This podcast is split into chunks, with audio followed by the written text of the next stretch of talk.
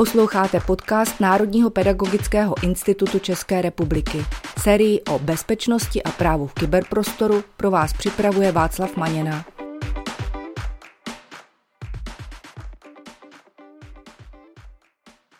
Vítám vás u dnešního dílu na téma typy na letní prázdniny nejen pro učitele, který jsme pro vás připravili s Pavlem Matějíčkem. Pavle, vítej. Zdravím tě Václave a zdravím i vás, naši posluchači. Dobrý den. Blíží se čas prázdnin a k prázdninám neodmyslitelně patří relaxování a také cestování. A my si v tom dnešním díle ukážeme, co všechno nám může hrozit při tom cestování, ale na druhou stranu se podíváme i na spoustu typů, které nám mohou právě cestování usnadnit. Nejdříve se ale podíváme na ty méně příjemné věci a na to, jak se jim bránit. Na co bychom si měli zejména o prázdninách dát pozor? Je toho opravdu hodně. Já když bych měl začít něčím takovým lehčím, tak bych začal možná s tím, dávejte si pozor už třeba na různé podvody při rezervacích e, ubytování nebo třeba při nákupu letenek. Je hodně společností, které se budou snažit na tom vydělat, nabízet něco levného. Máte šanci, že naletíte, takže první verze je pozor na různé podvodné nabídky, klamavé reklamy a další věci. Ale co se týče těch letenek, anebo třeba lístku na koncerty, já často vidím, že lidi mají radost, že někam letí, nebudou na nějaký koncert a vyfotí se i s tou letenkou a vstupenkou a tuhle tu fotku pak třeba sdílí na sociální sítě. A to už je za mě problém, protože už jsem jako slyšel o případu, kdy se jako někdo vyfotil s lískama na koncert, dokonce jednoho českého interpreta a když na koncert přišel, tak nebyl vpuštěn, protože tam přišel před ním už někdo jiný, nahlásil, že lístky ztratil, ale ukázal formulář, kde byly uvedena ta čísla, která se ten člověk obsal z té fotografie a s tím tam byl potom vpuštěn. Takže dostal se tam podvodník a ten, kdo za ty lístky zaplatil, už ne.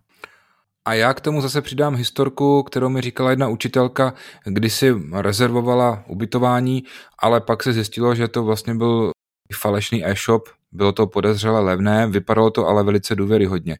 Takže opravdu si dejte pozor při rezervaci nebo při vyhledávání toho ubytování, jestli to rezervujete u opravdu těch důvěryhodných eh, společností a případně si to ověřte ještě u hotelu. My už jsme vlastně nakousli to využití sociálních médií a dovolené. Jo. A je potřeba říct, že lidi jako sociální média, typicky Facebook, Instagram, TikTok a další sociální sítě, používají o dovolené opravdu hojně. A to k tomu, že se tu dovolenou dokumentují, sdílí se svými přáteli nebo rodinou nějaké informace o tom, kde jsou, sdílejí fotky, často se trošku jako chlubí, chtějí ukázat, jak se mají dobře. A tohle to se nemusí vyplatit. Byly už zaznamenány případy, nutno dodat, že jako jednotky a není to často tak velké, jako občas strašně straší některá média, kdy ale byl člověk vykraden na základě toho, že dal fotku někam na Instač nebo na nějaký Facebook s tím, že vlastně jsem na dovolené, jsme pryč, budeme tady ještě 14 dní, něco podobného a využil toho nějaký bytař to znamená člověk, který vykrádá byty.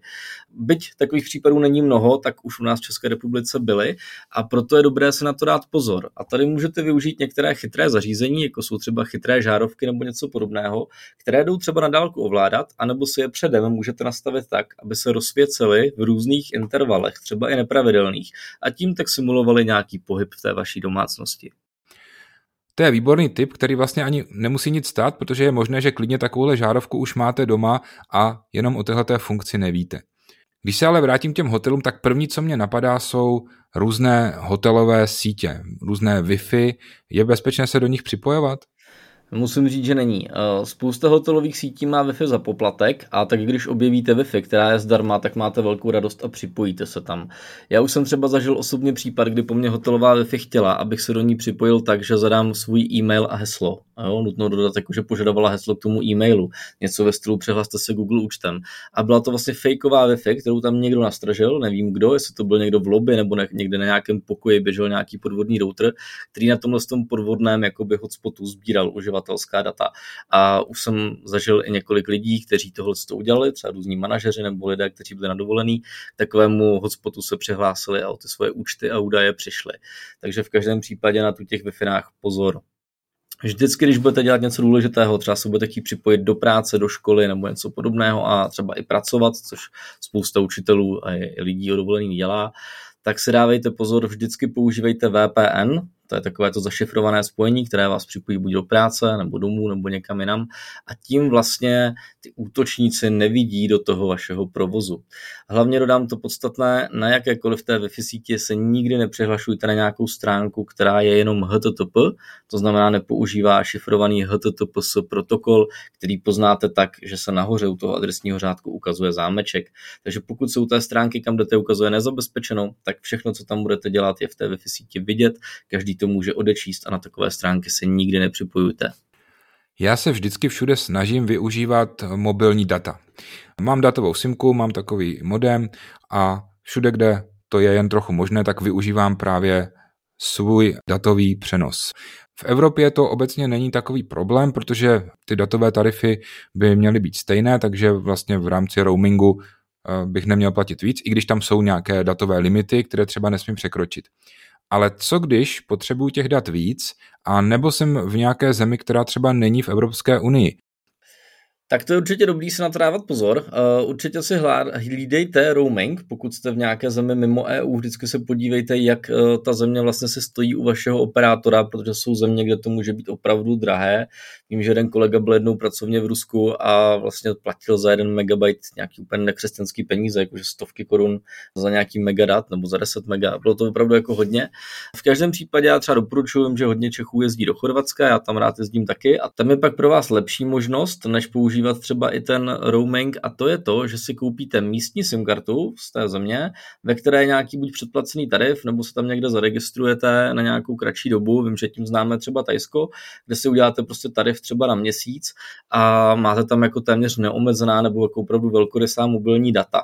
A nicméně máte jejich místní SIM kartu, mně se třeba osvědčilo to sebou vozit starší telefon s Androidem, který umí udělat hotspot. Tuhle tu SIM kartu dám do toho telefonu, který k ničemu neslouží a takový telefon pak leží na pokoji a celá rodina se k němu můžeme připojit být na té naší jedné Wi-Fi, kterou ten telefon vytváří a vlastně čerpat ty data z toho datového balíčku od toho místního operátora. Co nám ještě na těch hotelích hrozí? Já jsem viděl docela znepokojící články o různých falešných kamerách a úplně nevím, co si o tom mám myslet. Je to opravdu reálná hrozba? Skryté kamery jsou reálná hrozba, právě zrovna země jako azijské jsou tím docela jako proslulé. Často se třeba jako stává to, že tam, kde třeba panuje sexuální turismus, tak to bývá jako tak, že tam přijedete a oni vás jako nahrávají, protože kdybyste byl někdo známý, tak vás tím pak můžou vydírat a takhle se jako vydělávat. Takže bohužel tohle se stává a nejde jenom samozřejmě o ty země s tím sexuálním turismem, byť tam je to prý rozšířené nejvíce. Různé skryté kamery na těch hotelových pokojích být mohou, to jsou případy, kde je kamera skovaná třeba v koupelně za nějakým polopropustným zrcadlem a podobně. Na to je dobré dávat si pozor a hlavně ženy se tady toho hodně bojí a je to častá věc, kterou jako diskutujeme třeba na školeních a tak. Tyhle ty kamery se špatně odhalují, pochybuju, že někdo se bude vozit nějakou termokameru, kterou by skenoval, co kde prostě v tom pokoji vyzařuje nějaké větší teplo, což ty kamery dělají. Takže je dobré zaměřit se na nějaká místa, která jsou napojená na elektrickou energii, protože tyhle ty kamery musí být téměř stále pod proudem, to znamená, že tam nebude nějaká malá baterie, ale bude to k něčemu napojené. Takže tyhle ty kamery jsou často třeba v žárovkách, vypadají jako fejková nabíječka nebo jako nějaký přístroj, který je strčený eh, nebo připojený do elektrického proudu. Takže dávejte se na to pozor a úplně ta nejlepší věc je taková, že se budete hlídat své soukromí, to znamená chodit do té koupelny v ručníku, nikde se moc jako neproducírovat, protože nikdy nemáte jistotu, jestli tam něco takového není. Samozřejmě v nějakých renovovaných hotelech vás tohle to asi nečeká, čím spíše to hotel nějaké nižší kategorie, tím je větší možnost, že se tam podobné zařízení může objevit. Ty jsi mluvil o VPNkách a s tím je spojené to, že si často musíme do toho mobilu nebo na počítač nainstalovat nějakého klienta.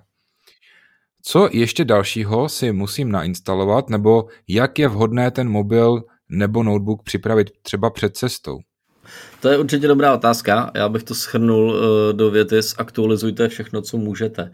Jo, to znamená, jako zaktualizujte operační systém, zaktualizujte programy, zaktualizujte antivir. Určitě i třeba do mobilu, pokud jako nemáte, tak si nainstalujte antivirový program, eh, protože nikdy nevíte, jestli k vám někde, často máte nějaké apky, jo, třeba na hotelu nebo různé turistické aplikace, eh, občas ty aplikace třeba nemusí být v Google Play, nebo vás nějaký podvodník může ponouknout, tady si stáhněte naší aplikaci a to už pak může být jako špatné, takže doporučuji používat určitě antivir jak na počítači, tak v mobilu. Zároveň ještě před odjezdem doporučuji zkontrolovat, pokud máte VPN třeba domů na váš jako domácí router nebo do školy, tak zkontrolovat, že opravdu funguje, že všechno jako běží a updateovat, jak jsem říkal, co se dá, včetně třeba i aplikací, jako jsou mapy a podobně. Část o cestování bych zakončil něčím, co k dovolené neodmyslitelně patří a to jsou platby v cizích měnách. Dneska platíme hodně rádi kartou všude a případně výběry z bankomatu. Já doporučuji všem, aby se na tu dovolenou udělali nebo používali nějaký separátní účet. Jo, většina bank vám to jako umožňuje, že máte nějaký druhý účet ke svému zdarma nebo něco podobného. Případně si můžete zřídit nějaký účet třeba u Revolutu, což je vlastně naše oblíbená aplikace. Ten Revolut, eh, tam si nahrajete nějaké konkrétní prostředky, které potom utrácíte a navíc ten Revolut má velmi výhodné, vlastně asi nejvýhodnější, vlastně ty převodní kurzy. Eh, je to dobré hlavně proto, že mě třeba nedávno říkal zákazník, nebo člověk z jedné firmy, který mi říkal, že byli nedávno v Itálii a když se vrátili zpátky, tak mu začaly mizet peníze, ale tak třeba jako po 20-30 tisících. A on se toho velmi rychle samozřejmě všiml, odešlo mu z účtu zhruba 100 tisíc, tak kontaktoval banku a oni mu říkali, no nebyl jste teďka v Itálii? A on říkal, no jo, byl jsem teďka v Itálii. No tak to je ono, to my s tím máme teďka jako trápení a on zjišťoval, čem to samozřejmě bylo a došlo k tomu, že nějakého poskytovatele služeb, byl to nějaký poskytovatel jako hotelů, celá síť, tak byla heknutá a někomu se tam vlastně jako podařilo získávat ty informace z těch platebních terminálů, nějaké prostě rozšifroval a potom se dělal platby tady s těma jako informacemi a samozřejmě jako na svůj účet. Takže z toho důvodu nedoporučuji používat ten váš hlavní domácí účet, kde máte rodinné úspory prostě na dovolenou. Proto je lepší mít ty peníze někde bokem, kdyby se něco takového, nedej bože, stalo, abyste ně nepřišli. A to je o důvod víc, proč používat virtuální karty a proč používat karty v mobilním telefonu, podle mě. Protože je to i bezpečnější, než ji někde nechat fyzicky, eh, dávat zkrátka platební kartu někde třeba mm, v hotelovém pokoji nebo někde třeba nějaké obsluze a tak dál, tak si myslím, že je tohleto o důvod víc, proč používat virtuální karty. A ty virtuální karty, kromě toho námi oblíbeného Revolutu, umí třeba i česká spořitelná a dost možná i někdo další, o kom teďka netuším, ale o český spořce vím, že tam to ten George umí, takže tam si vygenerujete virtuální kartu, zaplatíte s ní jednou, ona se potom zruší a vlastně nikdo už se k žádným vašim prostředkům nedostane. A já jsem v téhle souvislosti ještě slyšel o problému při vybírání z bankomatu, takzvaném DCC, o co jde?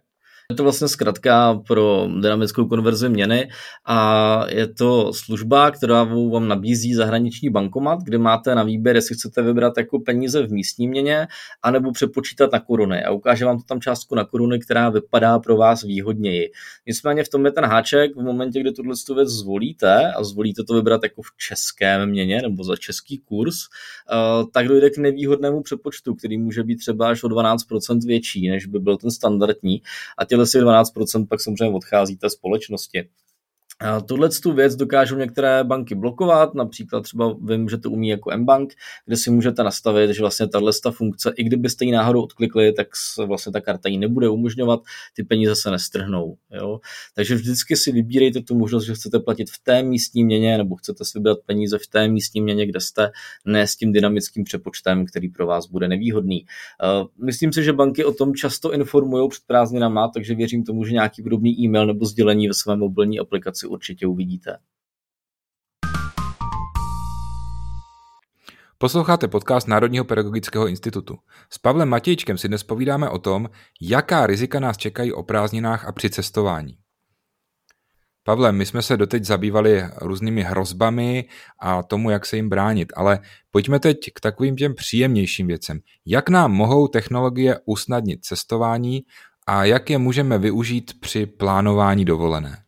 Jo, určitě nechceme nikoho strašit, tak mu dovolenou, takže teďka bude ta příjemnější část, taková oddechová. A co se týče těch prázdnin, taky už i učitelé využívají k nějakému oddechu a to je podle mě dobrá, dobrá šance vyzkoušet si nějaké nové věci, třeba umělou inteligenci nebo nějaké nové apky. My jsme se v minulém díle bavili o tom, jak využít umělou inteligenci u táboráku. Máš nějaký tip, jak využít umělou inteligenci při plánování dovolené třeba? Ano, dostali jsme výborný tip od Davida Plešingra, který vlastně jako říkal, že je dobré využít uh, umělou inteligenci třeba ke generování uh, nějakého plánu výletu anebo itineráře. Což je pravda, protože já s tím třeba bojuju každý rok, kdy se vlastně jako sám zamýšlím a vlastně vyhledávám na internetu různé takové itineráře a seznamy, na co bych neměl zapomenout, abych právě doma něco jako neopomněl. Já už mám nějaký sestavený, ale každý rok zapomenu, kde je uložený, takže to hledám znova a znova. A to je třeba věc, se kterou vám ta umělá inteligence může pomoci. Takže když ji řeknete, hele, umělá inteligence, teďka plánuju jet tam a tam, jedu tam s rodinou a hodlám dělat to a to, na co bych neměl zapomenout a co si vzít sebou, tak vám určitě vygeneruje skvělé typy a vsaďte se se mnou o co chcete, že tam bude něco, na co byste sami zapomněli. A může tam třeba být i dotaz, mám tak a tak staré děti, doporuč mi nějaké třeba atrakce nebo třeba nějaké vhodné restaurace a tak dále. Stejně jako jsme se v minulém díle bavili o tom, že je dobré vybrat se nějakého vhodného poskytovatele té umělé inteligence, to znamená nějakou vhodnou službu, tak berte to tak, že ChatGPT vám může lhát a bude se nějaké destinace vymýšlet. Proto je třeba lepší tedy k tomu použít Bing, který jsem k tomu jako osobně zkoušel, a ten vám dá opravdu dobré typy, třeba například na to, kde zaparkovat u Eiffelovy věže a podobně. Tam už je ta umělá inteligence lepší, protože pracuje s reálnými výsledky vyhledávání, které do toho potom zapojí.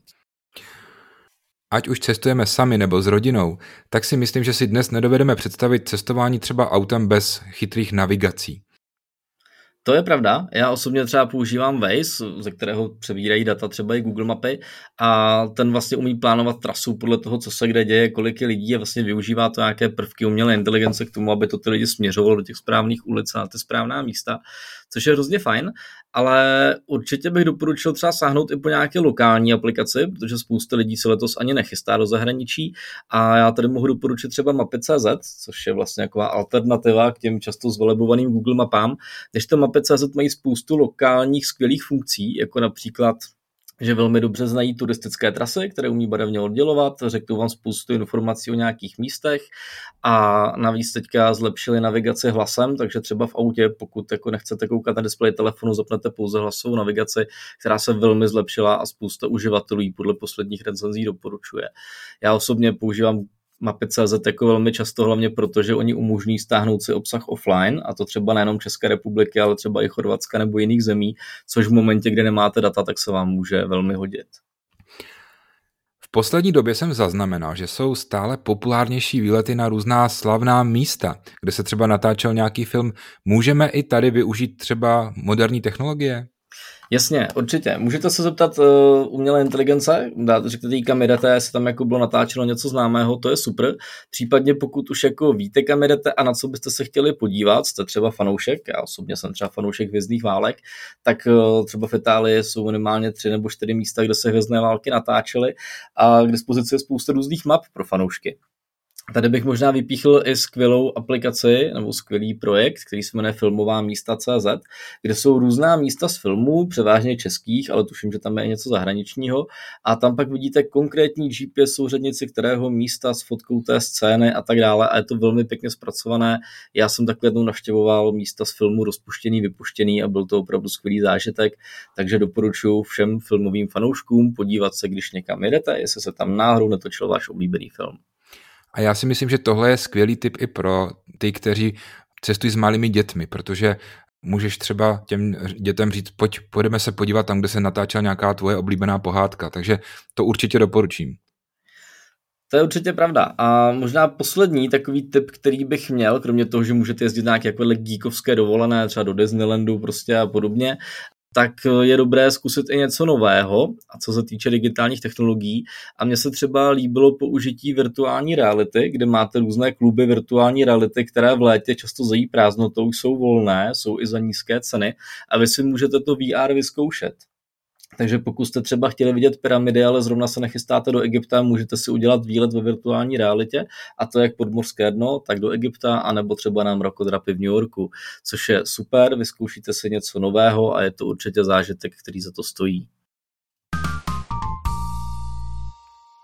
Posloucháte podcast Národního pedagogického institutu. Už jsme probrali užitečné aplikace, probrali jsme různá rizika a jak jim čelit co bys poradil učitelům, kteří sice chtějí relaxovat a vědí, že je to důležité, ale přeci jen třeba nějakým způsobem by se chtěli profesně rozvíjet? Je pravda, že učitelé se učí neustále a svým způsobem je to dobře, ale je potřeba někdy i vypnout a ty prázdniny k tomu vlastně mají sloužit. Já bych určitě jako doporučil, pokud se učitelé chtějí věnovat nějakému svému rozvoji o prázdninách, tak nejlepší metoda je škola hrou. To znamená za mě, hrajte se s tím, na co jste zatím neměli čas. Chtěli jste zkusit umělou inteligenci, naposlouchejte si předchozí dva, tři díly podcastu a běžte do ní, vyzkoušejte si to. Můžete se s tím hezky pohrát, bude to příjemně strávený čas a určitě užitečný. Zároveň ale doporučuji nepřehánět to s tou prací a tím sebevzděláváním. Zkuste opravdu vypnout a na to vám můžou pomoci různé aplikace, které slouží k digitálnímu detoxu. Sami dětem určitě říkáte, že je nedobré být v zajetí těch digitálních technologií, prostě otrokem takové té svítící destičky, která vlastně řídí váš život a u vás by to mělo být stejně. Takže za mě zkuste využívat různé režimy, jako nerušit a podobně, abyste ten čas u toho digitálu trošku omezili. Pavle, souhlasím s každým slovem a naopak bych ještě řekl, že si myslím, že prázdniny jsou nejlepší čas na to vyzkoušet si ten digitální detox, vyzkoušet si ten offline režim, protože vlastně zas ten provoz není takový, nemusíme tolik komunikovat s kolegy, nemusíme tolik komunikovat s dětmi, takže sami sebe můžeme potrénovat v tom, jestli dokážeme třeba mít eh, mobil v režimu letadlo, třeba půl dne. Pro mě je v tomhle velkou inspirací Pavel Hodál, který eh, už dopředu říká, že třeba eh, měsíc bude úplně offline a skutečně on to dodrží, je offline a neodpoví ani na mail, řekne to všem dopředu, ale nic se nestane je to hrozně těžký přijmout, že vlastně si postradatelný a měsíc bez tebe dokáže svět běžet. Jo? Eh, ale v momentě, kdy se to naučíte, tak je to super zkušenost a je potom podle mě dobrý i to předat těm dětem. Říct jim, děti, já jsem to jako vyzkoušel, eh, vím, jaký to je, ano, za začátku máte normálně abstinenční příznaky, ale pak se na to zvyknete a bez toho digitálu je vám prostě jako líp. S tím souvisí druhá věc, kterou vnímám od spousty učitelů, Minule mi jedna paní učitelka na severu Čech říkala, že to učitelství je vlastně podobně jako zdravotnictví a ani ne tak jako práce, ale to prostě poslání, kterému vlastně věnuješ veškerý svůj volný čas, obětuješ tam často i osobní život a tak. A tak bych jenom chtěl apelovat na ty učitele, co mají vlastní děti, tím myslím jako děti, které vychovávají jako doma, ne ve škole. Věnujte se o prázdninách i vlastním dětem, protože na ty často přes ten školní rok nezbývá čas a mnoho učitelů mi to potvrzuje, že často výdají děti ve škole víc než ty vlastní. A teďka máte jedinečnou šanci to dohnat, takže určitě jděte do toho. A nemusíte mít strach, protože i v létě budou vycházet naše podcasty. Takže si je můžete třeba využít ke vzdělávání někde, když budete ležet na pláži. A Pavle, ty si udělal takový zajímavý výpočet. Mě totiž napadlo, eh, že my teďka točíme 13. díl tohoto podcastu, toho Kipcastu, tenhle ten rok. A když byste se vzali jenom podcasty za tenhle ten rok, tak vám sežerou zhruba tři čtvrtě cesty do Chorvatska, což je poměrně užitečně strávený čas. No a pokud k tomu přidáte i podcasty z minulého roku, tak máte celou cestu do Chorvatska, možná tam je zpátky. A kdo chce ušetřit, tak z toho plánu jenom vypustí to Chorvatsko, protože naše podcasty můžete poslouchat klidně třeba na rozkoši. A ať už budete to léto trávit jakoliv, tak vám s Pavlem přejeme, ať si ho užijete a hlavně ať si odpočinete. Přesně tak, mějte se hezky a slyšíme se i o prázdninách. Naslyšenou. Naslyšenou.